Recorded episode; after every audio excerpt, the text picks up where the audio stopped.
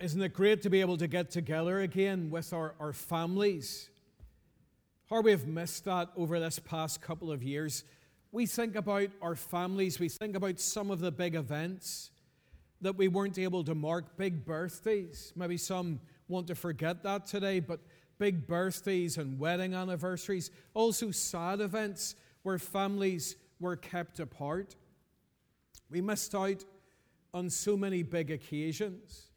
And I know that today this will be a great occasion for William and Megan and all of your family as you join together.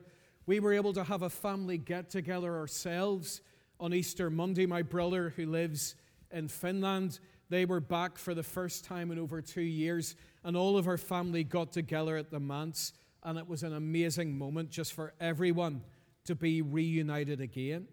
We have been reading together in God's Word today about a very special family get together. It was a reunion of one of the most important families that we meet in the scriptures. So I invite you to turn with me again, please, to Genesis chapter 45. That's one of the things that I love about here in Connor that I can see today. So many Bibles open, people engaging with God's Word in their printed Bible or on their device. And today we finish this series looking together at Joseph and his amazing dysfunctional family. By now, those of you who belong here to Connor will be familiar with this story of Joseph, the lad from the, the, the terribly dysfunctional family. He'd been despised by his brothers, sold by them into slavery, falsely accused in Egypt by Potiphar's wife, so that he was left to rot in a prison cell. And when things could not get any worse, then one of the people in that prison that he showed kindness to forgot Joseph in his moment of great need. And it's been a while since we have looked together at the story of Joseph and his family with Easter and different things that have been happening it's been a few weeks. So today we're going to fast forward to the end of this story where we see an incredible example that is set for us by Joseph. But much more crucially, this is a passage where we see incredible truth about God. This is a chapter that helps us to understand the gospel of grace, the good news of what God has done for us through his Son the Lord Jesus. And I would encourage you in your own time to read for yourself through chapters 41 to 44 and to map out that progression that brought Joseph to the point that he is now at when he becomes so prominent in the land of Egypt. But it's all summed up in chapter 41 and, and verse 41. If you look back at that chapter and that verse, we're told that Pharaoh said to Joseph, after Joseph had successfully interpreted his dreams, I hereby put you in charge of the whole land of Egypt. And then it tells us that Pharaoh took his signet ring from his finger and he put it on Joseph's finger. And that was an incredibly symbolic act.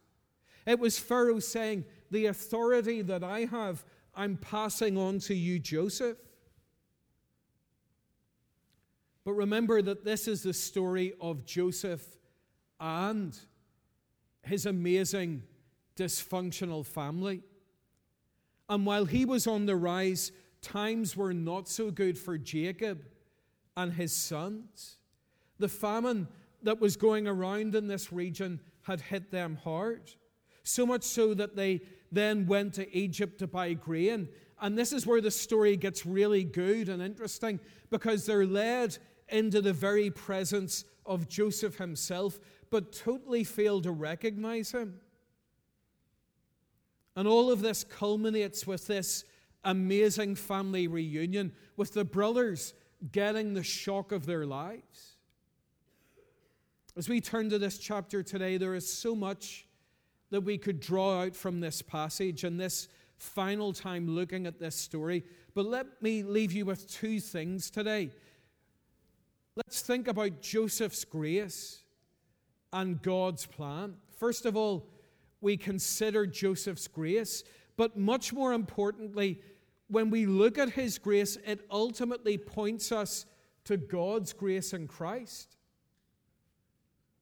And I want to thank you for the feedback that you've given me on this series. I've loved some of the conversations I've been having with people about this section of God's Word. And I know that a lot of you have been pretty surprised by some of the things that you've been reading in this part of Genesis. And some of you have said, I just couldn't believe that things like that happened in the Bible. Because there have been many negatives in this story, great levels of dysfunctionality.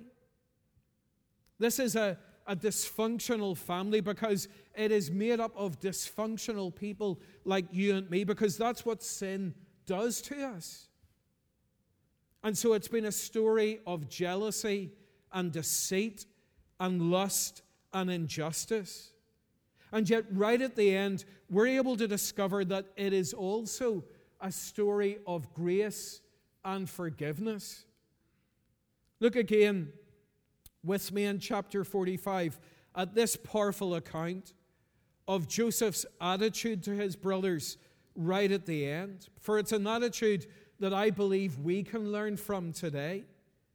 And it begins with Joseph not being able to hold back anymore. We, we read in verse 1 that he could no longer control himself, so that in verse 3, he said to his brothers, I am Joseph. It's the big reveal. Look, it's me. And I imagine that in that moment of the big reveal, two things would have occurred to these brothers. First of all, what they had done to him. And then, secondly, who he had become. And that's a powerful combination because this gave Joseph motive and opportunity for revenge. And so we can really identify with the reaction of the brothers in verse 3. We understand what we're told here that they were terrified at his presence. You see, they feared the worst, but Joseph treated them the best. What's his response? Well, it's summarized there in verse 4 in those words that he speaks to his brother Come close to me. And we need to understand the way in which that would have been said. It was with arms like this. It was, Come here. Come close to me. And yet, think about who Joseph is saying this to. Remember what these men have put their brother Joseph through that they planned to murder him, that they then sold him into slavery because they'd been consumed with hatred towards him when he was a young boy. And yet, Joseph's attitude now come close to me. And this is an attitude of grace. And it gives us a picture of the ultimate grace the Lord has shown sinful people like us. Isn't that what the gospel is all about? Think about what we read earlier in this book the fall, the descent of mankind into sin. And ever since we have rebelled against God, we have sought in our lives to put as much distance between God and ourselves as we can, like our first parents, Adam and Eve, who were hiding in the garden because they were conscious of their sin. And because of our rebellion, the God who has made us, the God who has given us everything, He has every right to reject and banish sinful people like us. And yet in Christ, He says, Come close to me. Indeed, through Christ, through His death on the cross, He has made it possible for us to draw near, to come close. So have you. But Joseph not only shows us what God's grace is like, he acts in the way that he does because of his awareness of God's grace in his life. How can he do this? How can he act in the way that he does towards his brothers who have wronged him so badly?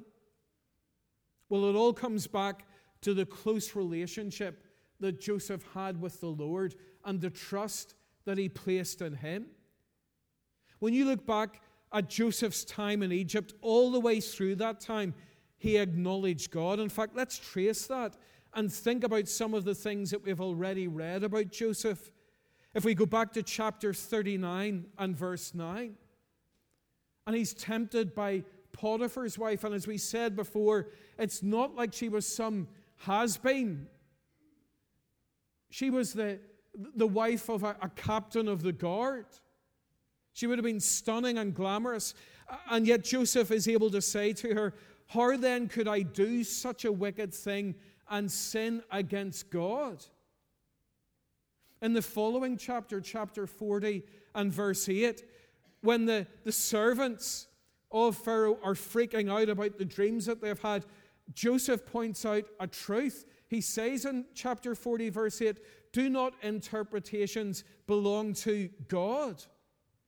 And in the following chapter, chapter 41, verse 16, when he's standing before the most powerful man in the world, the Pharaoh, who in himself believes that he is a God, Joseph is not frightened to say, You want help with your dreams? Well, I cannot do it, but God will give Pharaoh the answer he desires. Joseph's focus was on the Lord. And here's the key for us today Joseph sought to treat others in the way that God had treated him, not in the way that they had treated him. And that's so important for us to hear and understand. In fact, I'll repeat that again. Joseph sought to treat others in the way that God had treated him, not in the way that they had treated him. He knew God's grace at work in his life. And he showed to others the grace that God had shown him. And we know that the example that Joseph gives us here is ultimately a Christ like example. There are wonderful parallels between Joseph and the Lord Jesus. Think about Jesus, who was treated unjustly to the point of death who was abandoned by his disciples. And ultimately, it was our sin, it was your sin and my sin that put him there on the cross. But not only does Joseph help us to understand what Jesus is like by saying, Come close to me, he also helps us to, to understand what Jesus has done. Because I want you to take a look at the message that the Pharaoh, the king of Egypt, sends to Jacob's sons in verse 20. Look at this verse and these wonderful words where Pharaoh himself says, Never mind your belongings, because the best of Egypt will be yours. And what a promise! What an invitation given by the most powerful man in the world. And why is it possible? Well, it's because of their relationship to Joseph. It's because they are his brothers. It's because of what Joseph has done and his worthiness to reign alongside Pharaoh. And I wonder today can you see the wonderful parallel? The Lord invited those who are his to enjoy the very best that He has to give, ultimately to enjoy that new creation. And why is it possible? Well, because of our relationship to Jesus. Because, as God's word tells us in the book of Hebrews, Jesus is the brother who is not ashamed of us. It's because of what he has done on the cross as an atoning sacrifice for our sins and his worthiness to reign at the right hand of his Father. People, this is the gospel. And what does this mean for us here today? Well, I wonder are you terrified of standing before God? So conscious of your sin and of how you could not be accepted by Him, of yourself? Well, if you have not yet bowed the knee before Jesus, before the one who is King of kings and Lord of lords, then know this grace and bow before Him today. And what about believers in Christ here? Well, the application of this for us is both demanding and uncomfortable as Scripture penetrates our life. Far too often, we treat people in accordance with how they have treated us. We so often fail to take into account the grace that God has shown us in our lives. And so we fall out with people in the church. We get into family disputes. We're on bad terms with people. We sometimes feel hard done by. But think of how God, in His grace, has dealt with you and treat others accordingly. Joseph's grace ultimately points us to God's grace. But then, very, very briefly, God's plan. And the key verse that links these two points today comes later in the book, in chapter 50 and verse 20. I'd love you to look with me at that verse for one moment. Genesis 50, verse 20. Once again, Joseph speaking to his brothers, and he says to them, You intended to harm me, but God intended it for good to accomplish what is now being done, the saving of many lives. And just to set the scene here, by the time we get to chapter 50, Jacob, the father of this family, dies. And so the brothers are once again in fear. They expect that now that Jacob is out of the way, Joseph will change his tune. But instead, once again, he shows them immense grace. And in doing so, he summarizes the central point of his life story. And the idea that is seen here is, is so clearly seen also back in what we are looking at today in chapter 45, where Joseph shares with his brothers how the Lord was working his purposes out in Joseph's life. Look back at chapter 45 and verse 5, he says, Now do not be distressed, and do not be angry with yourselves for selling me here, because it was to save lives that God sent me ahead of you. And again, there are brilliant parallels with Jesus. Do you see those words? Because it was to save lives that God sent me ahead of you. And we think of what happened hundreds of years later at the cross.